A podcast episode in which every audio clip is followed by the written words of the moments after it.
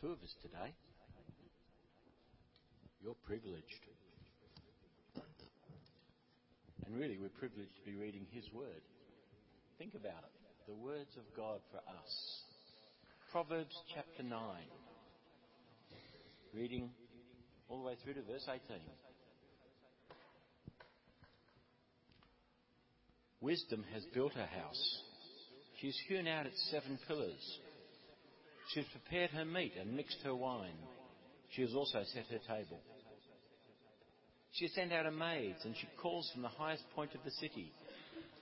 Let all who are simple come in here, she says to those who lack judgment. Come, eat my food, drink the wine I have mixed. Leave your simple ways, and you will live. Walk in the way of understanding. Whoever corrects a mocker invites insult. Whoever rebukes a wicked man incurs abuse. Do not rebuke a mocker, or he will hate you. Rebuke a wise man, and he will love you. Instruct the wise man, and he will be wiser still.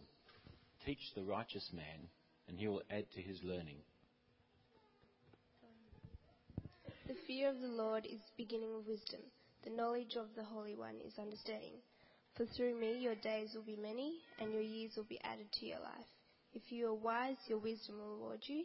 If you are a mocker, you, you alone will suffer. The woman folly is loud.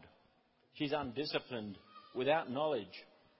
She sits at the door of her house at the point of the highest point of the city, calling out to those who pass by, who go straight on their way.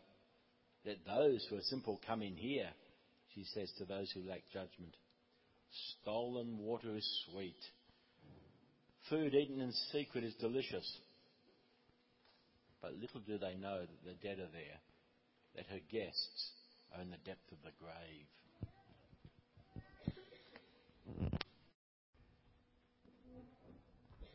I'll just reach spitting distance.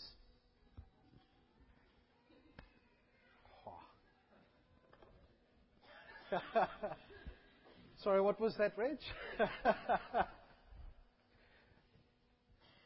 Let's pray. Father God, we do praise and thank you that we are able to, to turn and read from your holy word. Lord, we know that your words are words of life. And your wisdom is wisdom that gives meaning and purpose. Lord, I pray that, that as we look at this passage now, that you would speak to us. Holy Spirit, I pray that you would use my words this morning. Lord, that all of us would, would have open hearts and minds and ears, that we might allow you to speak into our lives. Amen.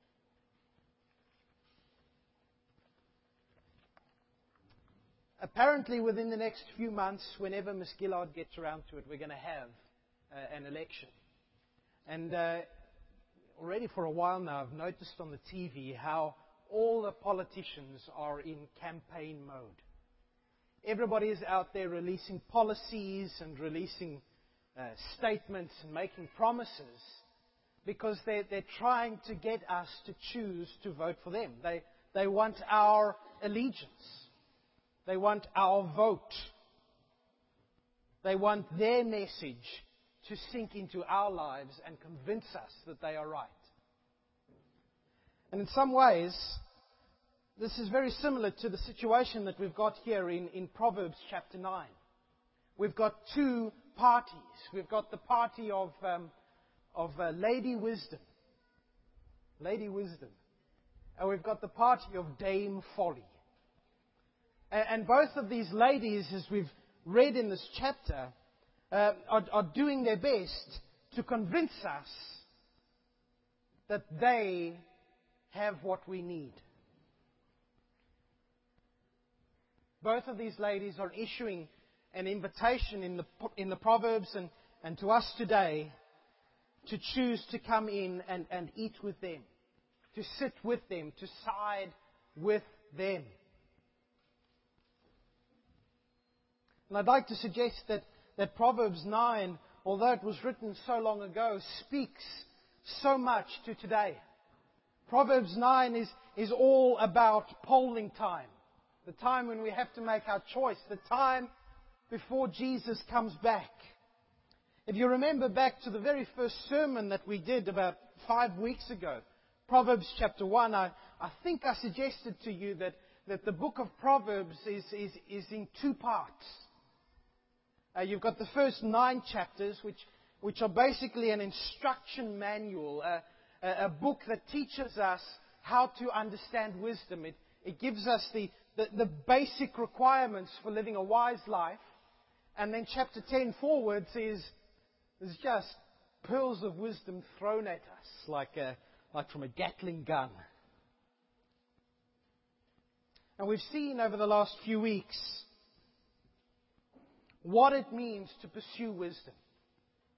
We've seen what it means, what it looks like to live a life that is successful in the eyes of God. We saw the first week that, that, that a wise life is one where God takes center stage. Uh, the fear of the Lord is the beginning of knowledge. We see that again in, in today's passage 9:10. The fear of the Lord is the beginning of wisdom. We saw the second week that, that, that when we choose to live foolishly, our actions have consequences. We saw the, the week after that that wisdom is, is all about God saying, Turn to me and I will save you and give you all that you need for life. And last week we saw, as we looked at, at chapter 6, how, how wisdom insists on speaking into every single part of our lives. And today, as I've already said, today is the showdown. Today is the passage which, which, which lays the choice down for us and says, right, before we move on, before we throw the pearls out, decide which side you're on. Decide whether you are for wisdom or for folly. Are you going to go into wisdom's door and eat with her, or are you going to sneak into, into folly's house? Are you going to choose to grow in your knowledge and understanding of the Lord? Or will you laughingly focus on eating and drinking and being merry? So let's have a look what we've got here in, in chapter 9. If you've got your Bibles, keep them open there. Uh, in the first few verses, uh, verses 1 to 6 of, of chapter 9, we're, we're given this picture of, of Lady Wisdom who has gone and, and built herself this, this mansion of a house on the very highest point of the city where, where everybody can see her. Wherever you are, you can look up and you can see her house. And, and it is a, a mansion of a house. Uh, seven pillars um, suggests to me that, that, that if nothing else, it's a big place. I mean, seven pillared house is not to be sneezed at. But, more than that, I mean, the number seven is one of those numbers which, usually speaks about perfection uh, and, being as good as it can be. I mean, remember, God took seven days to make the world, and at the end, He looked and said, Oh, spot on. And I think what we've got here is wisdom, whose seven pillared house is, just this most perfect, this building that cannot be improved on. This mansion. And it's a mansion that, that wisdom has put a lot of hard work and effort into. You, you see in the second half of verse 1 there that, that, that it says that wisdom hewed, hewed, I'd never get the past tense of that word. Wisdom has hewn out these pillars. She's carved them out by herself. She's, she's put in the hard yards. But the reason wisdom has worked so hard, we're told in the next few verses, is that she wanted to throw a party. She built this mansion of a house so that she could invite in all the simple minded, all those who lack heart, those who lack judgment. And she wants to invite them in and, and, and have them sit around her table and eat their fill and be satisfied. And really, what wisdom offers here to her guests in this, in this uh, parable is, is luxurious and extravagant. Um, verse 2, we're, we're, told that she has prepared her meat and mixed her wine. Uh, she's also set her table. Uh, I'm, I'm, reliably informed that, that mixing wine, you'd, you'd put in honey or spices or whatever and make your wine taste really nice. I've never tried it. Might be good. You know, it sounds like a nice meal. She's got some meat, she's got some food, she's got a nicely set table. Sounds okay. But you know, if we were to, to hear this as the people that first heard the book of Proverbs, this is not just, oh, nice meal. This is, wow, what a meal! I mean, meat back then was so expensive. You, you just didn't eat it much. Mixed wine was for the snobs. And yet, here we have this picture of wisdom going out and building a mansion and putting in a whole bunch of work and making this magnificent feast and saying, Whoever comes, come. All you simple minded, come in and eat. Anyone is welcome to, to have this rich fare of mine. Verse 3 she sends out her messengers, her, her maids into the town, and, and she calls from the highest point of the city, and, and she invites, verse 4, the simple minded to come in. Uh, she invites anyone who, who isn't wise, anyone who, who has not yet grown to, to understand what it means to have a God of love who, who is involved with his people. She invites all those who don't know what it means to have a relationship with God, to, to fear God, to know Jesus. You know, as, as I read Proverbs chapter 9, I, am reminded of, of a story that Jesus told. If you've got your Bibles, keep a finger in Proverbs, but, but flick over with me to Luke chapter 14.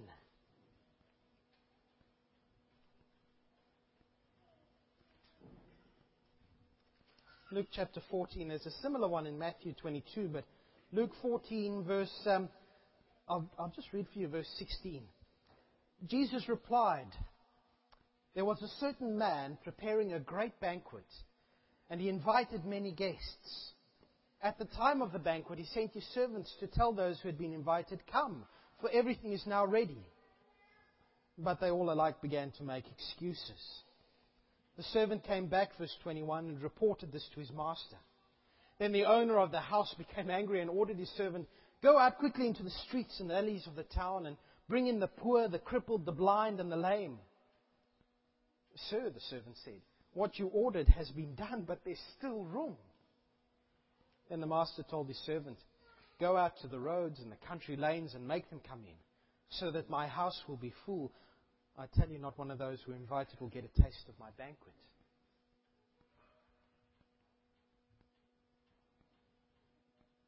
You know, it's, it's fairly clear reading through um, Jesus' parables and, and even through the Old Testament that, that it's God's MO to invite people to come to Him. I mean, all the time it's come to me, turn to me, let me save you, let me give you life. And, and, and this picture of, of, of us being invited to a feast is, is one that crops up time and, and time again. And it's a rich feast. Obviously, it's the feast that, that God is preparing in Jesus' parable. And, and we know from Proverbs that this is an expensive meal. I mean, meat and mixed wine. But don't we know from this side of the cross how, how really expensive a meal it is? It's a meal, says verse 6 of Proverbs 9, that, that will give us life.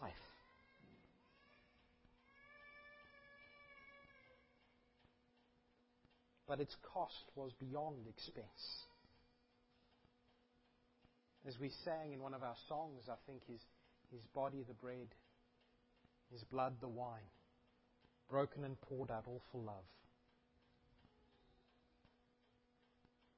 I mean, the cost of God to, to offer us wisdom and life was God incarnate Himself dying on the tree. so that you and so that I, so that our simpletons and, and, and those of us lacking in heart and judgment could come in and sit down with God and, and be filled and, and be given life.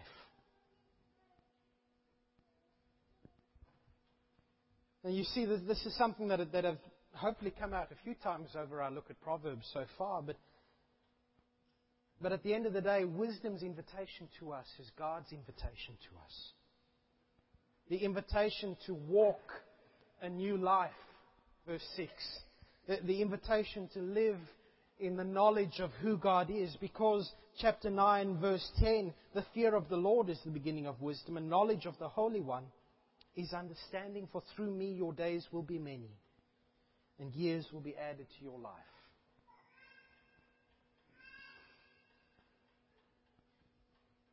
Isn't that good news? All of you sitting here, oh, this is so serious stuff. This is good stuff. This is wonderful news. But there's always a but. But there are those who, who don't want to come and join wisdom at her feast. Not everyone who hears the good news of Jesus, who hears his offer of life and newness and wisdom and knowledge, wants to follow him. And, and I think the reason is, is what we've got here in verses 6 through 8. Um, we're told that, that, that, that choosing to, to sup with wisdom, choosing to accept Jesus' offer of life, means allowing God to rebuke and correct and renovate.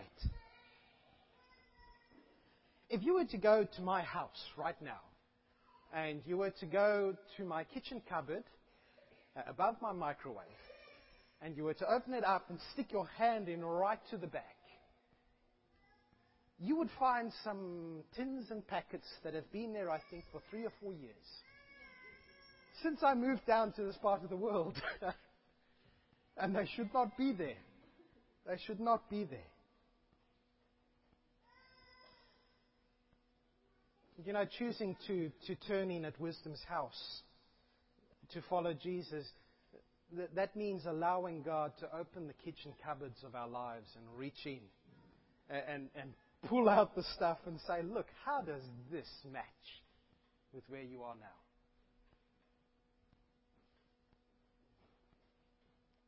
How does that fit with the fact that you are now my people? That you are around my table? And, and the thing is that wisdom does insist on challenging us. I mean, yes, it's true. God accepts us as we are.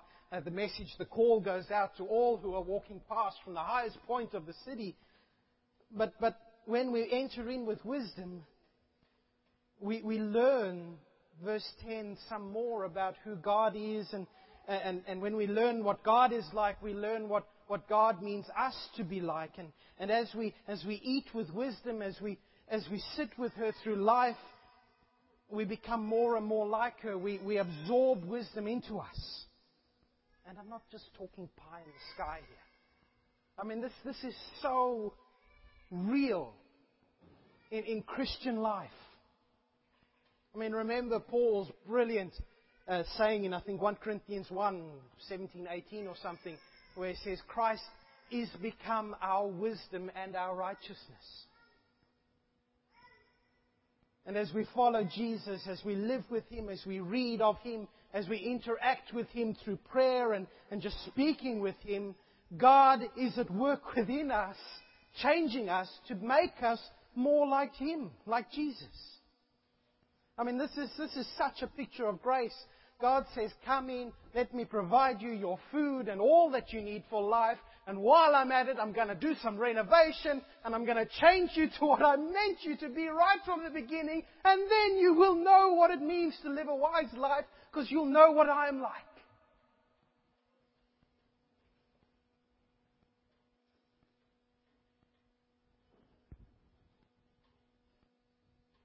But there are those who would rather have their kitchen cupboard stay closed stay closed. There are those, we read in those middle verses, who refuse God, who mock, who hate God, who who abuse God's people, who, who do not want to go through wisdom's front door, who stand and they smell that beautiful food and they laugh it off. People who say things like, You'll never see me walk through the door of a church. Or how dare you speak to me about your Jesus? It's very well for you, but it's not for me. There are those who would ignore wisdom's offer and turn to the other offer on the table that of Dame Folly. Because, like, like wisdom, we see in verses 13 to 17, Dame Folly stands. Well, she doesn't even stand. She sits outside her house. Come in! I got some food!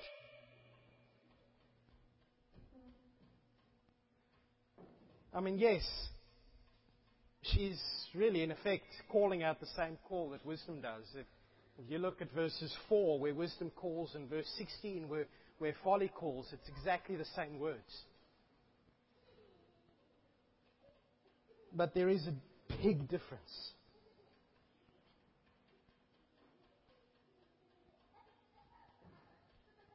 Wisdom, we were told, worked really hard to build this house and to prepare this, this wonderful banquet.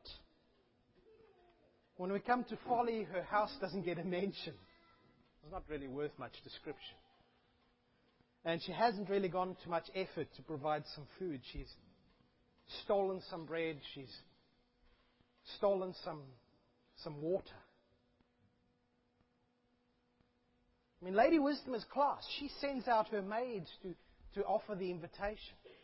God sent his prophets, he sends us. Folly can't be bothered. She just sits there and she yells. Um, verse 13, we're told that she's loud and undisciplined and without knowledge. This, this is not a pleasant lady. The kind of lady you'd walk to the other side of the, the street to avoid, I hope. But, but look, verse 17, at what Dame Folly has to offer. I mean, her big draw card, her, her rallying cry is an offer of stolen water and the chance to eat some forbidden food. I mean, look, verse 17. Stolen water is sweet. Food eaten in secret is delicious. I mean, in other words, the, the thrill that foolishness offers is the thrill of doing what we're not supposed to do. And there is a rush in that, isn't there? Can I share something with you which I don't think I've shared with anyone? Oh, this is an embarrassing time in my life. Um, from when I was little. We had a, a pair of walkie talkies when I was little, my brothers and I. And one day they fell and they broke, and we took them to a family friend who managed to get them working again. In fact, he managed to get them working better than before because all of a sudden our walkie talkies, short range, were working on the police frequency.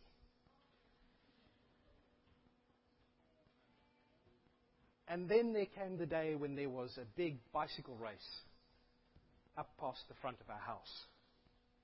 And there was this lovely thick tree at the top of our driveway. Of course, the police were there, uh, taking, making sure nobody ran over the cyclists. So what did I? I got into a tree right in the top with my walkie-talkie, and I started taking the Mickey out of the police. oh, I'm still embarrassed about that. they never did catch me. But you know, I knew it was wrong, but there was a thrill. There was a thrill. And that's the kind of thrill that Dame Folly offers. That, that's the kind of thrill that, that, that a world that leaves God out of the picture, that's the best they can offer. Do what you like. Enjoy what God has forbidden, enjoy whatever is forbidden. Do you know, it's actually such a pathetic offer. I mean, here we've got this sumptuous meal bread and water.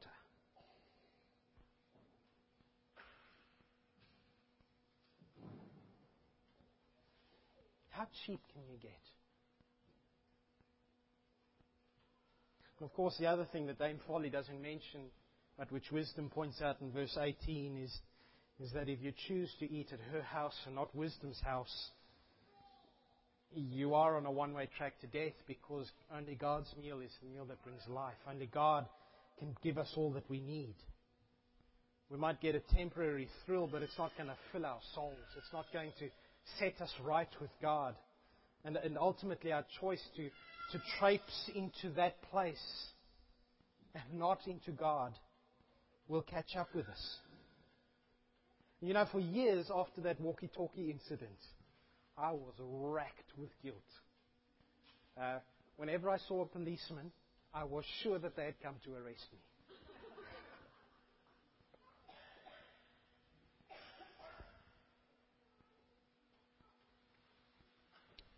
I don't know if anyone here has heard about the, uh, the dead horse arum lily or the Titan um, arum. Uh, it's an interesting plant, uh, two different plants. They're an interesting plant because, um, well, it's called the dead horse arum lily because basically the flower on this plant looks like a piece of dead, rotting meat. And, and what makes it even more uh, the kind of flower you want to grow at home is that it smells like dead, rotten meat. Uh, in fact, it produces the same chemicals that a rotting corpse produces. Which sounds disgusting to me. But if you were a carrion beetle or a fly, that is, oh, heaven on a stick. But I mean, it seems attractive. It seems like a good deal, but, but when the carrion beetles or the flies come in, they find that there is no nectar, there is no dead meat. All they get is the thrill of the invitation and nothing else. It's an empty promise. And they starve. And ultimately, those who choose Dame Folly, it's the same thing with with foolishness and, and with sin. And so we come here at, at, at, chapter 9 as, as we finish our series through Proverbs, and, uh, and we come again to this choice that, that has to be made whether we will ally ourselves with wisdom, with Jesus, or whether we will choose the way of, of folly. And I know that, that, that most of us here have chosen which path, which which table we're going to sit at, but, but you know, we need to choose again and again and again and again and again. We, need to choose to put God first, to not be allured by the thrill of, I mean, of, a pathetic meal. When there's a passage that says, "Taste and see that the Lord is good." I mean, but having tasted, what a tragedy to go back for stolen food.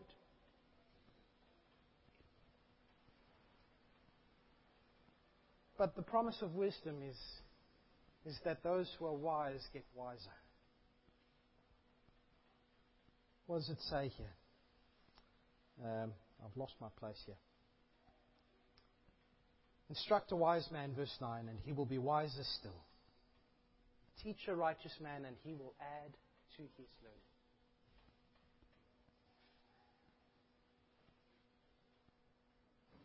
There are the two tables. There are the choices.